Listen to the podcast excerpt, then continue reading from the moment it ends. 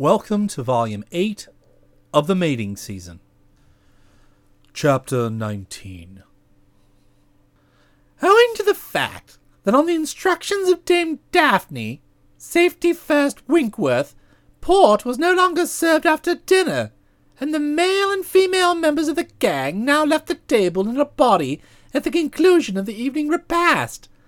I had not enjoyed a tete-a-tete with Esmond Haddock since the night of my arrival. I'd seen him around the place, of course, but always in the company of a brace of assorted aunts, or that of his cousin Gertrude, in each case looking Byronic. Checking up with Jeeves, I find that that is the word all right. Apparently it means looking like the late Lord Byron, who was a gloomy sort of bird, taking things the hard way. We came together, he approaching from the nor-nor-east, and self approaching from the south-south-west. He greeted me with a moody twitch of the cheek muscles, as if he had thought of smiling, and then thought again, and said, Oh, to hell with it. Hello. He said, Hello, I said. Nice day. He said, Yes, I said. Out for a walk? Yes. He said, Are you out for a walk? Prudence compelled me to descend to subterfuge. Yes, I said. I'm out for a walk. I just ran into Miss Pirbright. At the mention of that name, he winced as if troubled by an old wound. Oh, He said, Miss Pirbright, eh? He swallowed a couple of times. I could see a question trembling on his lips, but it was plainly one that nauseated him, for after uttering the word was, he kept right along swallowing. I was just about to touch on the situation in the Balkans in order to keep the conversation going when he got it out. Was Wooster with her? No, she was alone. Are you sure? Certain. He may have been lurking in the background, behind a tree or something. The meeting occurred in the station yard. He wasn't skulking in a doorway. No? Strange. You don't often see her without Wooster these days. He said this and ground his teeth a trifle. I had a shot at trying to mitigate his anguish, which I could see was considerable. He too had obviously noted Gussie's spotty work, and it was plain that what is technically known as the green-eyed monster had been slipping it across him properly. They're old friends, of course, I said. Are they? Oh, rather. We, well, I should say they, have known each other since childhood. They went to the same dancing class. The moment I mentioned that, I was wishing I hadn't, for it seemed to affect him as though some hidden hand had given him the hot foot. You couldn't say his brow darkened, because it had been dark to start with, but he writhed visibly, like Lord Byron reading a review of his last slim volume of verse, and finding it a stinker. I wasn't surprised. A man in love and viewing with concern the competition of a rival does not like to think of the adored object and that rival pirouetting about together at dancing classes, and probably splitting a sociable milk and biscuit in the eleven o'clock interval. Oh. He said, and gave a sort of whistling sigh, like the last whoosh of a dying soda water siphon. The same dancing class? The same dancing class, eh? He brooded a while. When he spoke again, his voice was hoarse and rumbling. Tell me about this fellow Wooster, Gussie. He a friend of yours? Oh, yes. Have you known him long? We were at school together. I suppose he was a pretty loathsome boy, the pariah of the establishment. Oh, no. Changed after he grew up, eh? Well, he certainly made up leeway, all right. Because of all the slinking snakes it has ever been my misfortune to encounter, he is the slimiest. Would you call him a slinking snake? I did call him a slinking snake, and I do it again as often as you wish. The fish faced trailing arbutus. He's not a bad chap. That may be your opinion. It is not mine, nor, I should imagine, that of most decent minded people. Hell is full of men like Wooster. What the devil does she see in him? I don't know. Nor anyone else. I've studied the fellow carefully, and without bias, and he seems to me entirely lacking in charm. Have you ever turned over a flat stone? From time to time? And what came crawling out? A lot of obscene creatures that might have been his brothers. I tell you, Gussie, if you were to put a bit of gorgonzola cheese on the slide of a microscope and tell me to take a look, the first thing I'd say on getting it focused would be, Why, hello, Wooster! He brooded ironically for a moment. I know the specious argument you are about to put forward, Gussie. He proceeded, You are going to say that it is not Wooster's fault that he looks like a slightly enlarged cheese mite. Very true. One strives to be fair, but it is not only the man's revolting appearance that distresses the better element, he is a menace to the community. Oh, come on! What do you mean, oh, come on? You heard what my Aunt Daphne was telling us at dinner the night you arrived about this ghastly Wooster perpetually stealing policemen's helmets? Not perpetually, just as a treat on boat race night. He frowned. I don't like the way you stick up for this fellow, Gussie. You probably consider that you are being broad minded, but you want to be careful how you let that so called broad mindedness grow on you. It is apt to become mere moral myopia. The facts are well documented. Whenever Wooster has a spare moment, he goes about London, persecuting unfortunate policemen, assaulting them, hampering them in their duties, making their lives a hell on earth. That's the kind of man Wooster is. He paused and became for a moment lost in thought. Then there flitted across his map another of those quick twitches which he seemed to be using nowadays, on the just as good principle as a substitute for smiles. Well, I'll tell you one thing, Gussie. I only hope he intends to start something on those lines here, because we're ready for him. Eh? Ready and waiting. You know Dobbs? The flatty? Our village constable, yes, a splendid fellow, tireless in the pursuit of his duties. I've not met him. I hear his engagement has broken off. So much the better. It will remove the last trace of pity and weakness from his heart. I've told Dobbs all about Wooster, and warned him to be on the alert. And he is on the alert. He is straining at the leash. Let Wooster so much as lift a finger in the direction of Dobbs's helmet, and he's in for it. You might not think so at a casual glance, Gussie, but I'm a justice of the peace. I sit on the bench at our local sessions and put it across the criminal classes when they start getting above themselves. It's my earnest hope that the criminal streak in Wooster will come to the surface and cause him to break out, because in that event Dobbs will be on him like a leopard, and he will come up before me, and I shall give him thirty days without the option, regardless of his age or sex. I didn't like the sound of this. You wouldn't do that, would you, Esmond? I would. I'm looking forward to it. Let Wooster stray one inch from the straight and narrow path. Just one inch, and you can kiss him goodbye for thirty days. Well, I'll be moving along, Gussie. I find it helps a little to keep walking. He disappeared over the horizon at 5 mph, and I stood there aghast. The sense of impending peril was stronger on the wing than ever. Oh, that Jeeves were here, I said to myself. I found he was. For some little time past I'd been conscious of some substance in the offing that was saying good morning, sir, and turning to see where the noise was coming from, I beheld him at my side, looking bronzed and fit, as if his visit to Bramley on Sea had done him good. Chapter 20 Good morning, sir. He said, May I make a remark? Certainly, Jeeves, carry on, make several. It is with reference to your appearance, sir, if I might take the liberty of suggesting. Go on, say it. I look like something the cat found in Tutankhamun's tomb, do I not? I would not go so far as that, sir, but I have unquestionably seen you more soigné. It crossed my mind for an instant that with a little thought one might throw together something rather clever about way down upon the Swanee River, but I was too listless to follow it up.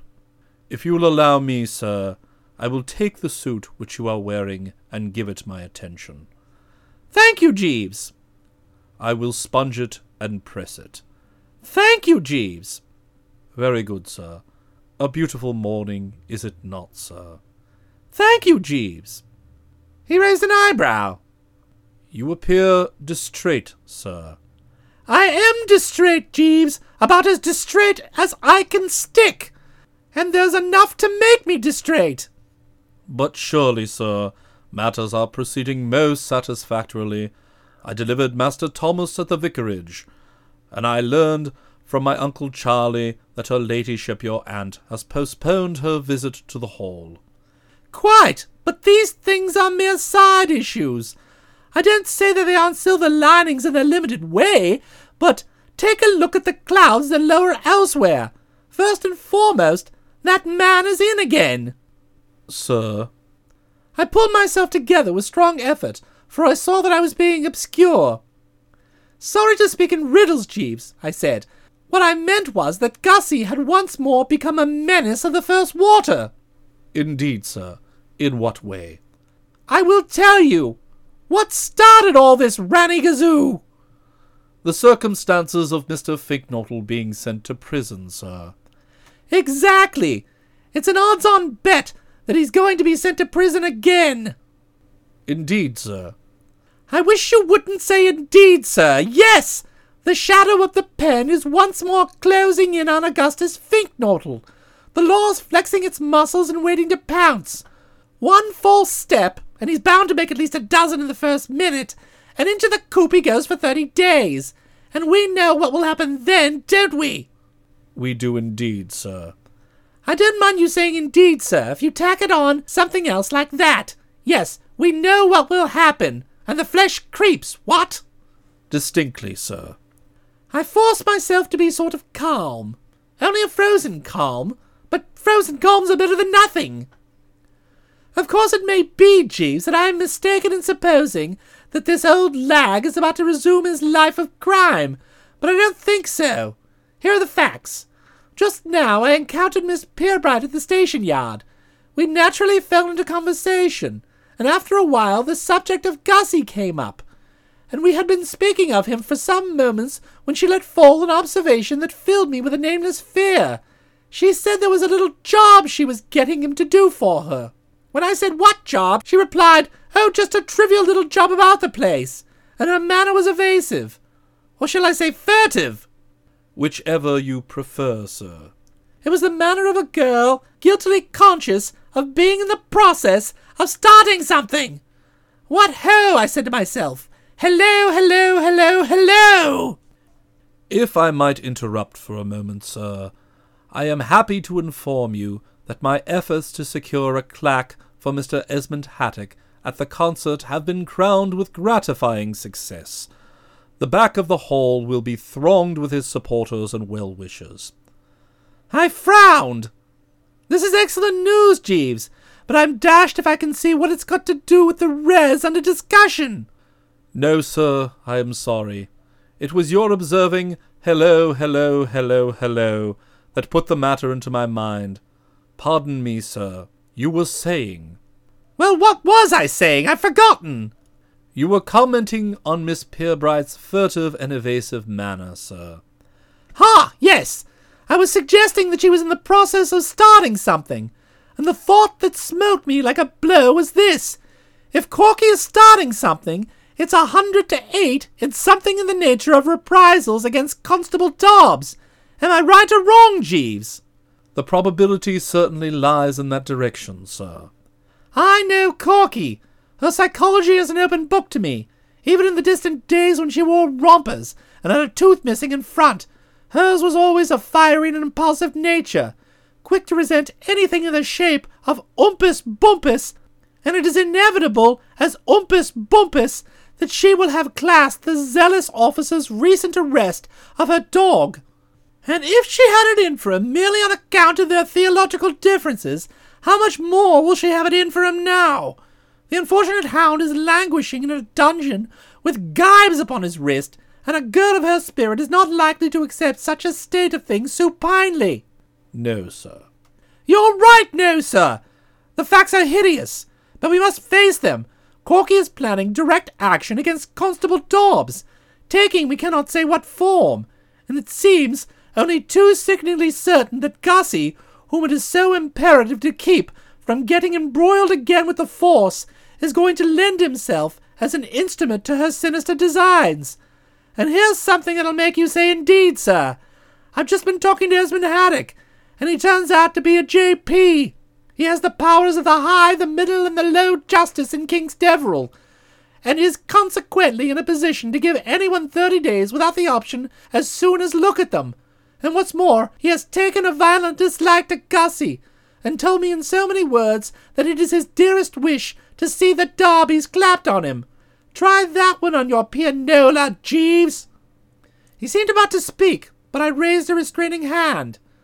I know what you're going to say, and I quite agree. Left to himself, with conscience as his guide, Gussie is the last person likely to commit a tort or malfeasance, and start JP's ladling out exemplary sentences. Quite true.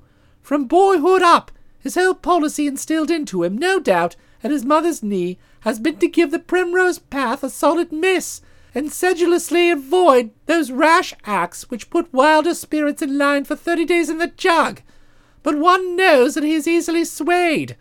Catsmeat, for instance, swayed him in Trafalgar Square by threatening to beat him with a bottle. I shall be vastly surprised if Corky doesn't sway him too, and I know from personal experience. I said, thinking of that orange at the dancing school, that when Corky sways people, the sky is the limit. You think that Mr. Finknottle will lend a willing ear to the young lady's suggestions, sir? Her word is law to him. He will be wax in her hands. I tell you, Jeeves, the spirits are low. I don't know if you have ever been tied hand and foot to a chair in front of a barrel of gunpowder with an inch of lighted candle on top of it. No, sir. I have not had that experience. Well, that's how I'm feeling. I'm just clenching the teeth and waiting for the bang. Would you wish me to speak a word to Mr. Finknottle, sir, warning him of the inadvisability of doing anything rash? There's nothing I'd like better. He may listen to you. I will make a point of doing so at the earliest opportunity, sir. Thank you, Jeeves. It's a black business, isn't it? Extremely, sir. I don't know when I've come across blacker. Very, very murky everything is with perhaps the exception of the affairs of Mr. Pirbright, sir. Ah, yes, Catsmeat. I was informed of his lucky strike. His hat is on the side of his head, they tell me. It was distinctly in that position when I last saw him, sir. Well, that's something. Yes, that cheers the heart a bit. I said this, for even when preoccupied with the stickiness of their own concerns, the Woosters can always take time out to rejoice over a buddy's bliss. One may certainly chalk up Catsmeat's happy ending as a ray of light. And you say that the village toughs are going to rally round Mr. Haddock this evening? In impressive numbers, sir. Well, dash it, that's two rays of light. And if you can talk Gussie out of making an ass of himself, that'll be three. We're getting on. All right, Jeeves, push off and see what you can do with him. I should imagine you will find him at the vicarage. Very good, sir. Oh, and Jeeves, most important, when at the vicarage, get in touch with young Thomas and remove from his possession a blunt instrument known as a kosh, which he has managed to acquire. It's a species of rubber bludgeon, and you know as well as I do how reluctantly one would trust him with such a thing. You could go through the telephone book from A to Z without hitting on the name of anyone one wouldn't prefer to see with his hooks on a rubber bludgeon. You'll get the idea of what I mean when I tell you that he speaks freely of beating Constable Dobbs with the weapon. So choke it out of him without fail. I shan't be easy in my mind till I know you've got it. Very good, sir. I will give the matter my attention. He said, and we departed with mutual civilities. He to do his day's good deed at the vicarage, I to resume my hoofing in the opposite direction. And I had hoofed perhaps a matter of two hundred yards when I was jerked out of a reverie into which I had fallen by a sight which froze the blood and caused the two eyes like stars to start from their spheres. I had seen Gussie coming out of a gate of a picturesque cottage, standing back from the road behind a neat garden. King's Deverell was one of those villages where picturesque cottages breed like rabbits. But what distinguished this picturesque cottage from the others was that over its door were the royal arms and the words Police Station. And evidence that the above legend was not just a gag was supplied by the fact that accompanying Gussie, not actually with a hand on his collar and another gripping the seat of his trousers, but so nearly that the casual observer might have been excused for supposing that this was a pinch, was a stalwart figure in a blue uniform and a helmet, who could be no other than Constable Ernest Dobbs.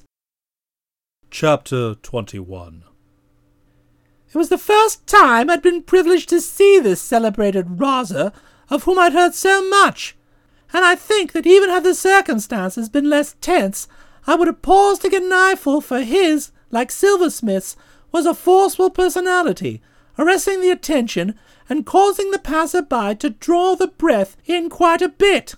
The sleepless guardian of the peace of King's Deverell was one of those chunky, knobbly officers. It was as though nature, setting out to assemble him, said to herself, I will not skimp. Nor had she done so, except possibly in the matter of height.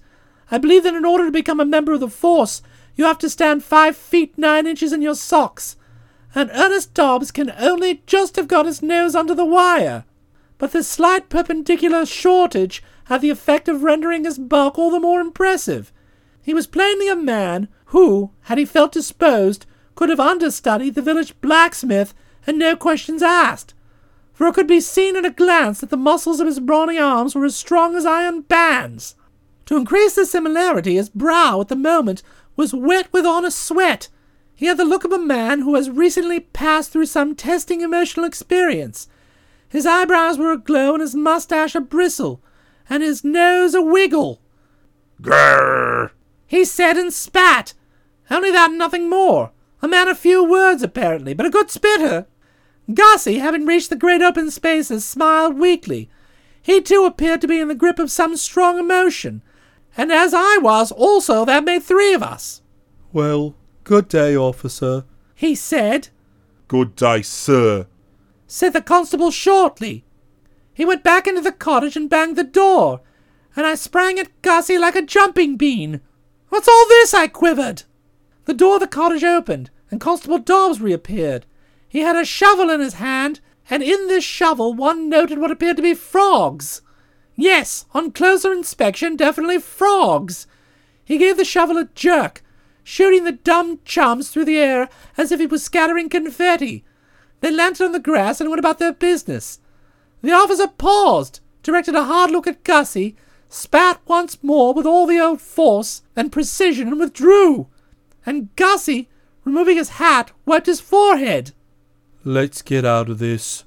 He urged, and it was not until we were some quarter mile distant that he regained a certain measure of calm. He removed his glasses, polished them, replaced them on his nose, and seemed the better for it. His breathing became more regular. That was Constable Dobbs. He said, so I deduced. From the uniform, no doubt. That and the helmet, Quite. said Gussie. I see. Quite. I see. Quite. I see. It seemed possible he would go on rambling like this for a goodish while, but after saying quite about another six times, and I see about another seven, he snapped out of it. Bertie, He said, you have frequently been in the hands of the police, haven't you? Not frequently, once. It's a ghastly experience, is it not? Your whole life seems to rise before you. By Jove, I could do with a drink of orange juice. I paused for a moment to allow a dizzy feeling to pass. What was happening, I asked, when I felt stronger. Eh? What had you been doing? Who? Me? Yes, you, Oh, said Gussie in an offhand way, as if it were only what might be expected of an English gentleman. I had been strewing frogs. I goggled. Doing what? Strewing frogs in Constable Dobbs's boudoir. The vicar suggested it. The vicar? I mean, it was he who gave Corky the idea. She'd been brooding a lot, poor girl. on Dobbs's high-handed behaviour in connection with her dog, and last night the vicar happened to speak of Pharaoh and all those plagues he got when he wouldn't let the children of Israel go. You probably recall the incident. His words started a train of thought. It occurred to Corky that if Dobbs were visited by a plague of frogs, it might possibly change his heart and make him let Sam Goldwyn go. She asked me to look in at his cottage and attend to the matter. She said it would please her and be good for Dobbs, and would only take a few minutes of my time. She felt that the plague of lice might be even more effective, but she is a practical, clear thinking girl and realized that lice are hard to come by, whereas you can find frogs in any hedgerow. Every mouse in my interior sprang into renewed life. With a strong effort, I managed to refrain from howling like a lost soul. It seemed incredible to me that this super goof should have gone through life all this while without fetching up in some loony bin. You would have thought that some such establishment as Colney Hatch, with its talent scouts out all over the place, would have snapped him up years ago. Tell me what happened. He caught you? Fortunately, no. He came in about a half minute too late. I had bided my time, and having ascertained that the cottage was empty, I went in and distributed my frogs. And he was somewhere round the corner. Exactly. In a sort of shed place by the back door, where I think he must have been potting geraniums or something, for his hands were all covered with mould. I suppose he had come in to wash them. It was a most embarrassing moment. One didn't know quite how to begin the conversation. Eventually I said, Oh, hello, there you are. And he stared at the frogs for some time, and then he said, What's all this? They were hopping about a bit. You know how frogs hop. Hither and thither, you mean? That's right, hither and thither. Well, I kept my presence of mind and said, What's all what, officer? And he said, All these frogs. And I said, Oh, yes, there do seem to be quite a few frogs in here. Are you fond of them? He then asked if these frogs were my doing, and I said, In what sense do you use the word doing, officer? And he said, Did you bring these frogs in here? Well, then, I'm afraid I wilfully misled him, for I said no. It went against the grain to tell a deliberate falsehood, of course, but I do think there are times when one is justified in Get on with it! You bustle me so, Bertie. Where was I? Oh, yes, I said no, I couldn't account for their presence in any way. I said it was just one of those things we should never be able to understand. Probably I said we were not meant to understand. And of course, he could prove nothing. I mean, anyone could wander innocently into a room where there happened to be some frogs hopping about. The Archbishop of Canterbury, or anyone.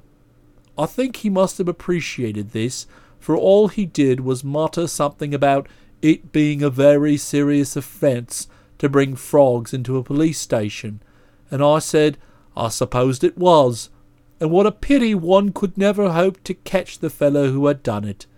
And then he asked me what I was doing there, and I said I had come to ask him to release Sam Goldwyn, and he said he wouldn't because he had now established that the animal was in a very serious position. So I said, Oh, well then, I think I'll be going. And I went. He came with me, as you saw, growling under his breath. I can't say I like the man. His manner is bad, brusque, abrupt, not at all the sort of chap likely to win friends and influence people. Well, I suppose I'd better be getting along and reporting to Corky. That stuff about the second bite will worry her, I'm afraid. Repeating his remark about being in the vein for a drink of orange juice, he set about a course with the vicarage and pushed off, and I resumed my progress for the Deverills, speculating dully as to what would be the next horror to come into my life. It only needed a meeting with Dame Daphne Winkworth, I felt somberly, to put the tin hat on this dark day. My aim was to sneak in unobserved, and it seemed at first as though luck were with me. From time to time, as I slunk through the grounds, keeping in the shelter of the bushes, and trying not to let a twig snap beneath my feet, I could hear the distant baying of aunts. But I wasn't spotted. With something approaching a tra la on my lips, I passed through the front door into the hall, and bing! Right in the middle of the fairway, arranging flowers at a table, Dame Daphne Winkworth. Well, I suppose Napoleon or Attila the Hun or one of those fellows would have just waved a hand and said, Aha there! and hurried on, but the feat was beyond me. Her eye, swivelling round, stopped me like a bullet. The wedding guest, if you remember, had the same trouble with the ancient mariner. Ah, there you are, Augustus. It was fruitless to deny it. I stood on one leg and dashed a bead of perspiration from my brow. I had no time to ask you last night. Have you written to Madeline? Oh, yes, rather. I hope you were properly apologetic. Oh, yes, rather. And why are you looking as if you had slept in your clothes? She asked, giving the upholstery a look of distaste. The thing about the Woosters is that they know when to speak out and when not to speak out. Something told me that here was where manly frankness might pay dividends. Well, I said, as a matter of fact, I did. I ran up to Wimbledon last night on the milk train. To see Madeline, don't you know?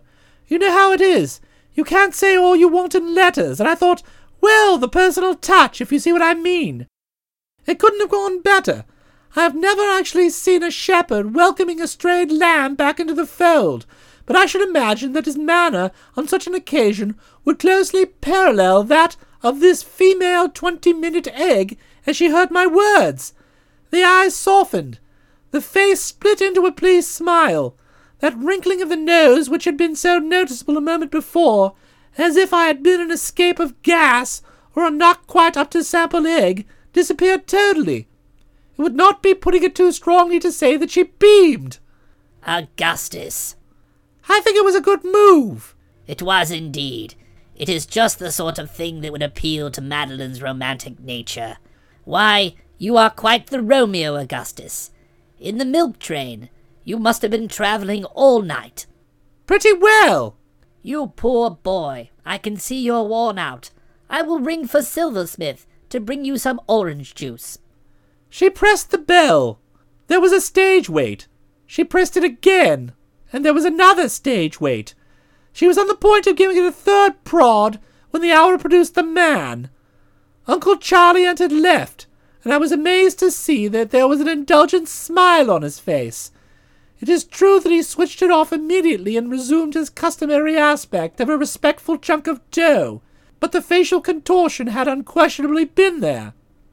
I must apologize for my delay in answering the bell, milady. He said, When your ladyship rang, I was in the act of making a speech, and it was not until some moments had elapsed that I became aware of the summons. Dame Daphne blinked. Me too. Making a speech? In honor of the happy event, milady, my daughter Queenie has become affianced, milady. Dame Daphne O'Reilly'd, and I very nearly said indeed, sir, for the information had come as a complete surprise. For one thing, I hadn't suspected for an instant that ties of blood linked this bulging butler and that linesome parlour maid, and for another, it seemed to me she had got over her spot of Dobbs trouble pretty snappily. So this is what woman's constancy amounts to, is it?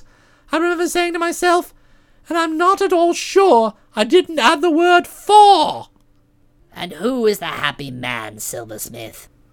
A nice, steady young fellow, milady. A young fellow called Meadows. I had a feeling I'd heard that name somewhere before, but I couldn't place it. Meadows, Meadows. No, it eluded me. Indeed, from the village? No, milady. Meadows is Mr. Fink-Nottle's personal assistant.